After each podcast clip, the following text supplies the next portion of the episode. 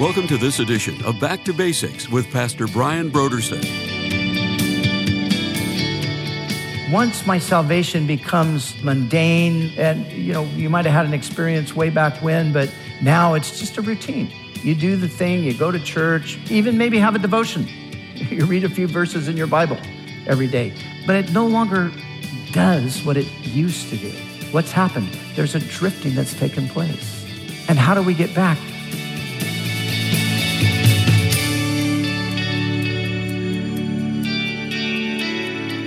Today on Back to Basics, Pastor Brian continues his study in the book of Hebrews. Join us as Pastor Brian concludes his teaching on Hebrews chapter 2 verse 3 in a message titled So Great a Salvation.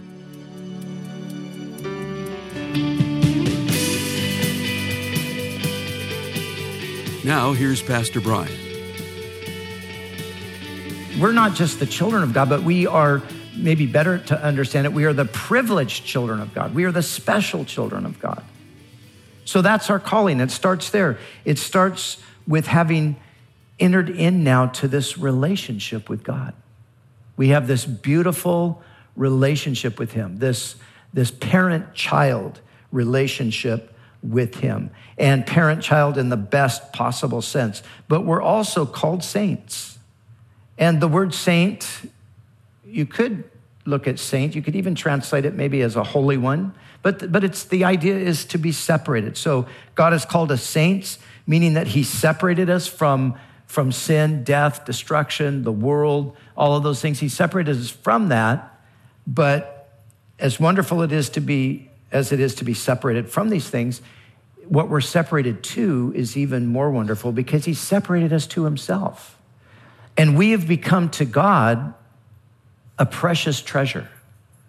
That's what the saints are. They're, uh, the saints are God's precious treasure. David said in the Psalms that his, his delight was in the saints of the earth. And that's the heart of God toward his people. They're saints. They're, we are of great value to him. We are this precious treasure to him. We're his sons and daughters. We're saints, but we've also been called to be his servants. We are the servants of God. And that is a position of great honor to be a servant. Jesus was known as the servant of the Lord. Isaiah 42, behold my servant. And of course, we know, and there it says, Behold my servant in whom my soul delights. And God calls us to be his servants, and he gives us the amazing privilege of serving him, of working alongside of him, of entering into this wonderful thing that he's doing of recreating the universe, starting with individual human beings, uh, transforming them. And he uses us in that process to, to work alongside with him. We become his servants. And then there's one more thing that we become we become his friends. We become his friends. You know, there's one person in the Bible who stands out who was known as the friend of God. You remember who that was? It was Abraham. Abraham, the friend of God. Guess what? You're in that same category. Jesus said to his disciples, He said, No longer do I call you merely servants, but I call you friends. You're my friends. Because a servant doesn't really know what his master is doing, but I've told you everything. And so Jesus has invited all of us to a friendship with him, into a friendship.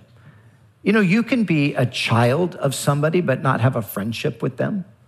There, there are obviously relationships where people are estranged from one another. Yes, that's my child.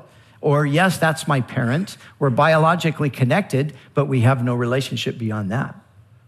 Well, we've got the full package. We've got the relationship that's there because we've been born of the Spirit of God, but we've also got that place of, of friendship with Him. Think about that. The friend of God. And as you think about Abraham's life, as maybe you go back and look in Genesis there, what do you see in this friendship between God and Abraham? You see fellowship. God appeared to Abraham, He spoke to Abraham, He promised to bless him. He provided for him. He gave him direction. He took care of him. All of those kinds of things. Those are all of the things that are implied in friendship. And we have that friendship. Our salvation is great because our calling is great. But then there's also our destiny. The difference between calling and destiny is calling has to do with the present, destiny has to do with the future. So in the present, we are the children of God, we are his saints, we are his servants, we are his friends, but in the future, there's more to come. What do we have awaiting us in the future? What is our destiny? Our destiny is that we are heirs of God and joint heirs with Christ. So, as we saw there in the beginning, our Savior is great. He's great because he's the heir of all things. Guess what? We are heirs of God, just like Jesus is. We are actually joint heirs with Christ.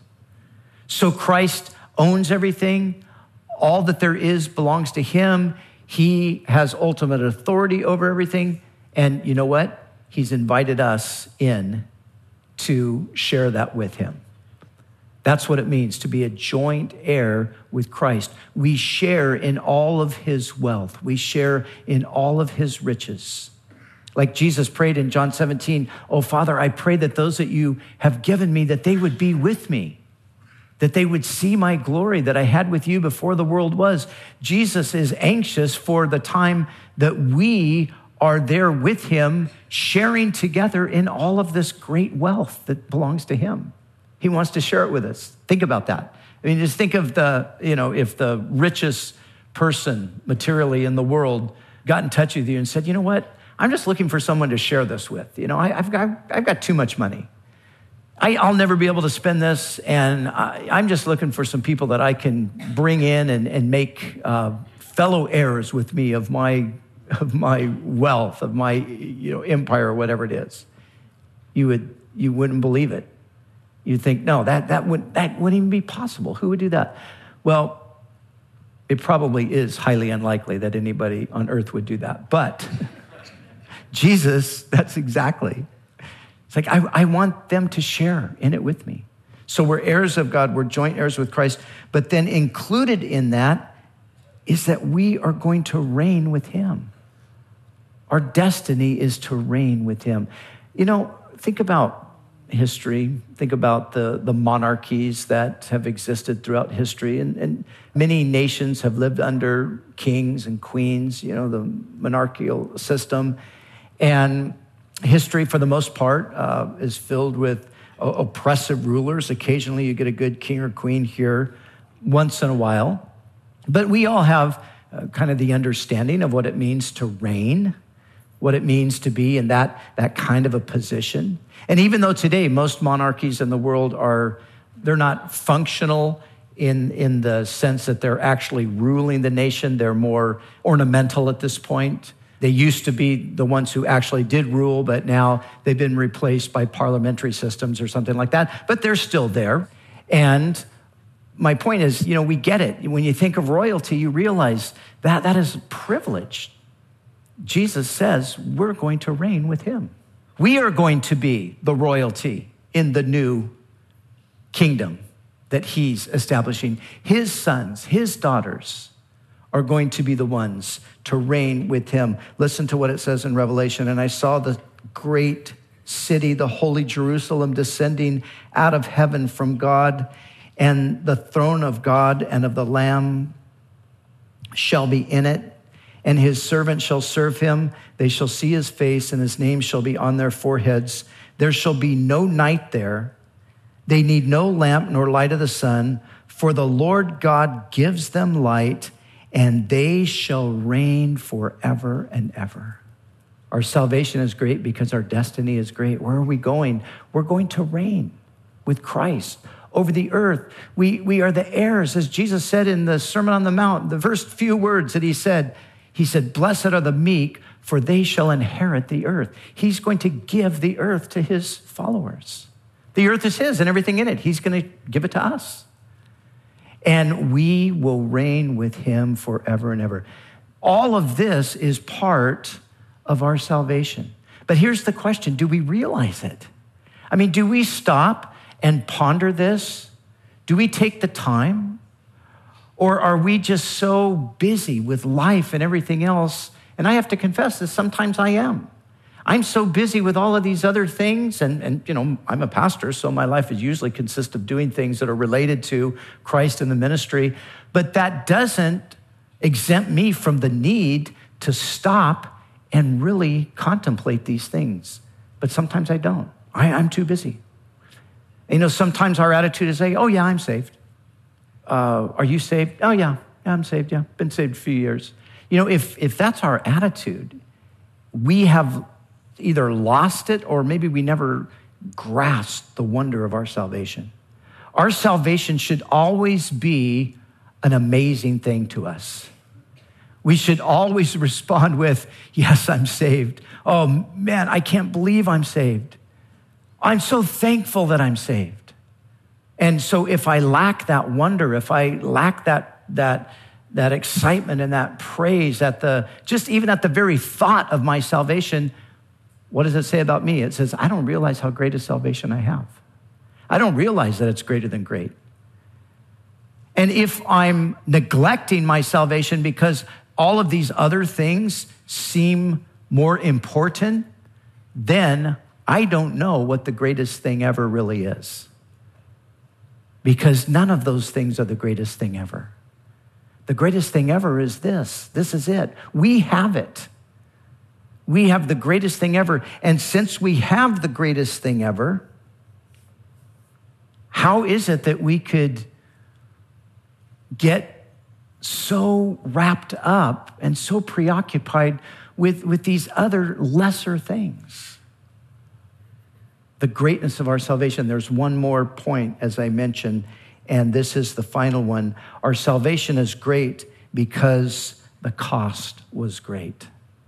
You know, we think of salvation as the free gift of God, and rightfully so. It is the free gift of God. But listen, it cost somebody something. And who was that somebody? It cost Jesus Christ his life. It cost him his life to save you and to save me.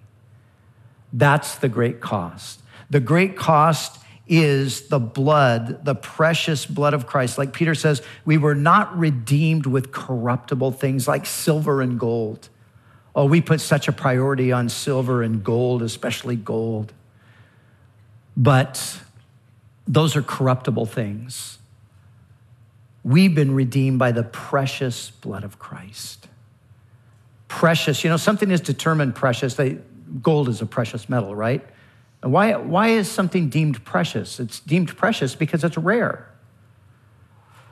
You can't just go out and find gold nuggets lying around in a field somewhere. Well, the blood of Christ is precious, it's rare. There's nothing like it. There's nothing like it in all of the, of the universe and beyond.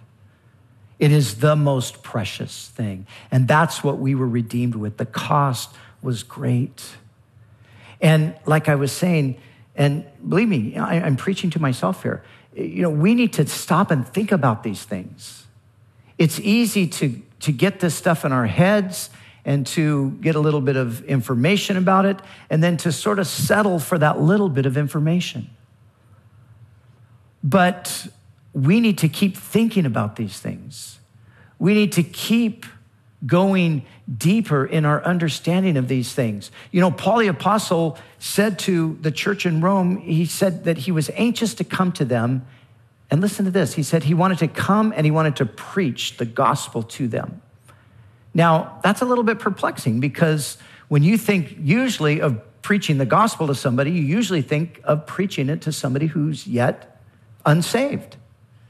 Because that's how people get saved, right? They hear the gospel and then they that's how they'll receive Christ. So, a lot of times when we talk about preaching, we think of it in terms of unbelievers. But Paul is not writing to unbelievers, he's writing to the saints in Rome, and he says, I want to come to you and I want to preach the gospel. What did he mean by that? This is what he meant. They knew the, the basic historical facts of the death of Jesus on the cross for our sin and of the prophetic scriptures and the promises and the resurrection. They knew those facts, but what Paul is saying is, I want to come to you and I want to teach you, I want to preach to you the full implication of all those facts. You see, there's, there's a lot behind these facts. Yes, Jesus died on a cross for our sin. Yes, he rose from the dead, but there's all kinds of details behind the scene that we need to understand. That's what the epistle to the Romans is. Paul says, I want to come to you and preach it. Until I get there, I'm going to write some of these things out. And that's what he does. But for ourselves, you know, it's good for us to have the gospel regularly preached to us. It's good for us to preach the gospel to ourselves, to go back and rehearse those things. I mean, and, and think about it just in terms of these five points that we're looking at here today. To just stop and think about. Now, we're rushing through this because we're limited in our time, right? But you know, think about each one of these points the greatness of our Savior, the greatness of our deliverance, the greatness of our calling, the greatness of our destiny, the greatness of the cost. You could take every one of those, those points and you could spend a whole week just meditating on each individual point, couldn't you? You could take a whole year and meditate on each individual point because this stuff is unfathomable. But the reality is this the more I get this into me, the more this becomes just where my mind goes, the more this becomes my obsession. You know, everybody's got an obsession. Have you noticed that? You know, people get obsessed about all kinds of things. And you know what they're obsessed about because that's the thing that they incessantly talk about. They're excited about something, they're talking about something. There's something that drives them, there's something that they're passionate about, there's something that they always want to talk about when you see them. Well, for us, that should be our salvation. That's where we should be at, that these things are at the forefront of our heart and mind. And as we meditate on them, as we go into God's word and as we take those passages and as we read through them, maybe as we take the 53rd chapter of Isaiah and we just go and meditate. He was wounded for our transgressions, he was bruised for our iniquities. The chastisement of our peace was upon him. By his stripes we are healed. You know, as you just think, think about that. Or maybe the 22nd Psalm, which is obviously uh, a similar psalm of, of, the suffering of Jesus. But then you've got those passages in different places in Isaiah, like, like the 11th chapter of Isaiah, or the 35th chapter of Isaiah, or the 66th chapter of Isaiah, where it's the picture of our destiny, the, the picture of the new kingdom that we're going to be ruling and reigning in, and all of the beauty of that.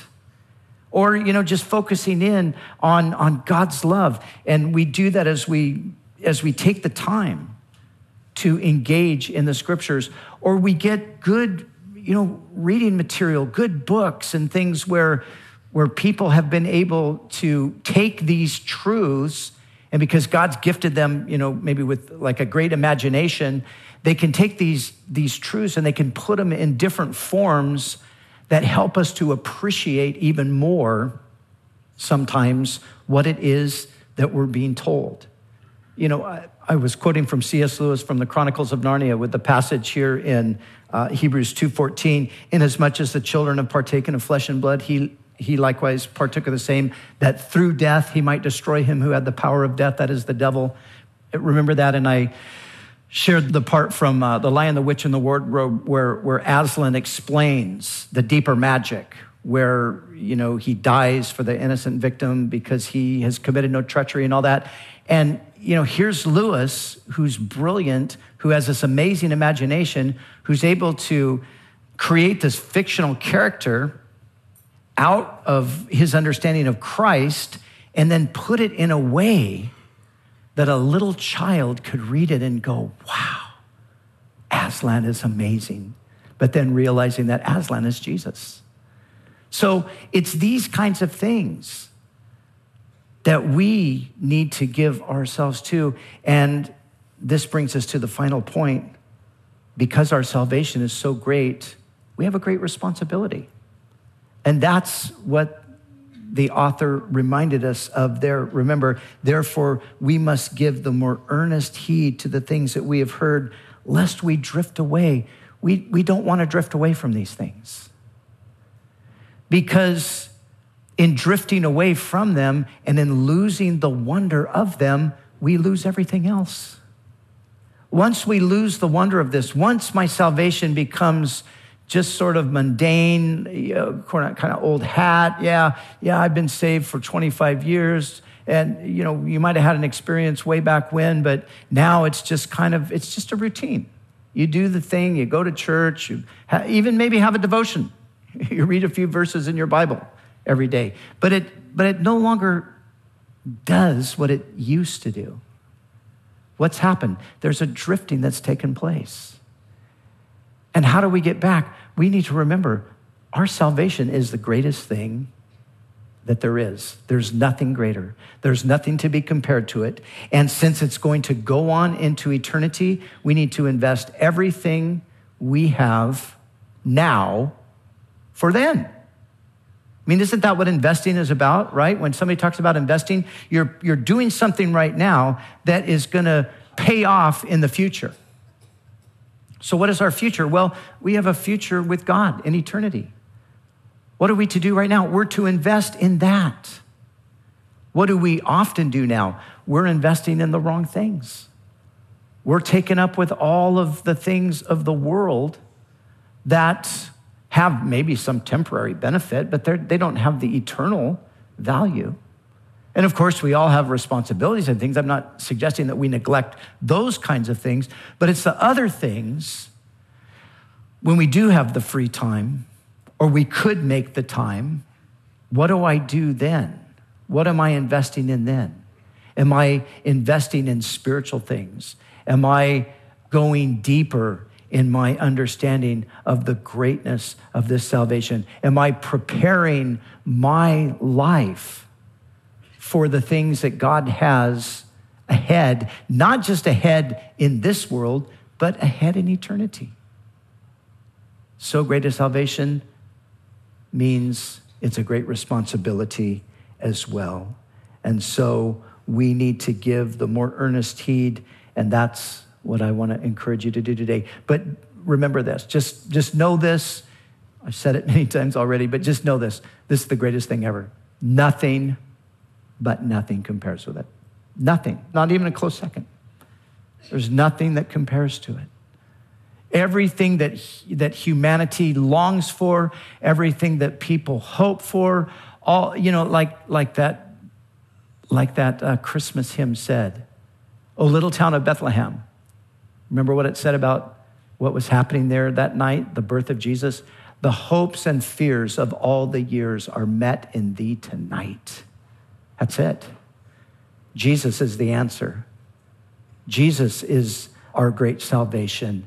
And the more we give ourselves to Him and this salvation, this is what life is about. And then all of the other aspects of life naturally work themselves out together because God wants us to be blessed. He wants us to have good relationships. He wants us to have blessed families. He wants our children to follow Him and be blessed. He wants us to be taken care of. He wants all of those things for us. He promises to bless those who seek him.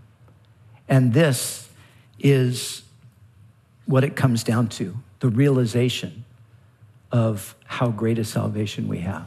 If I know how great it is, I won't neglect it. If I neglect it, I've lost sight of that. God help us. If we've lost sight, to get it back. If we never had it, Lord, give it to me today.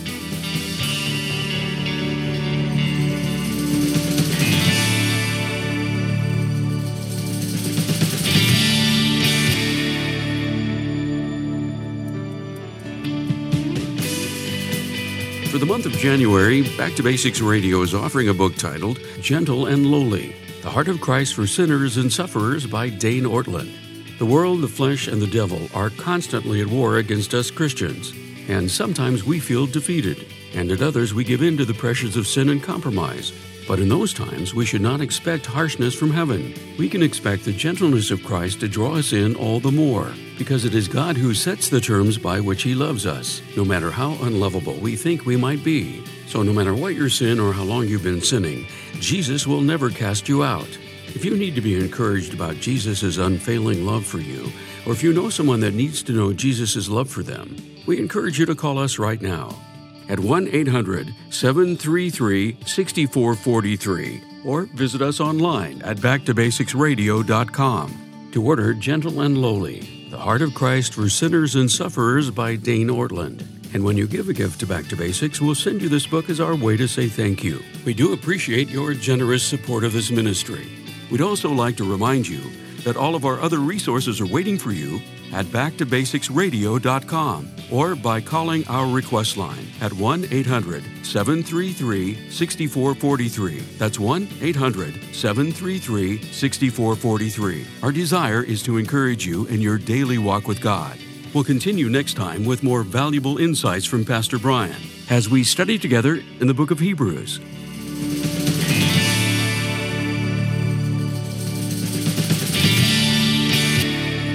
Back to Basics is the preaching and teaching ministry of Calvary Chapel, Costa Mesa, California.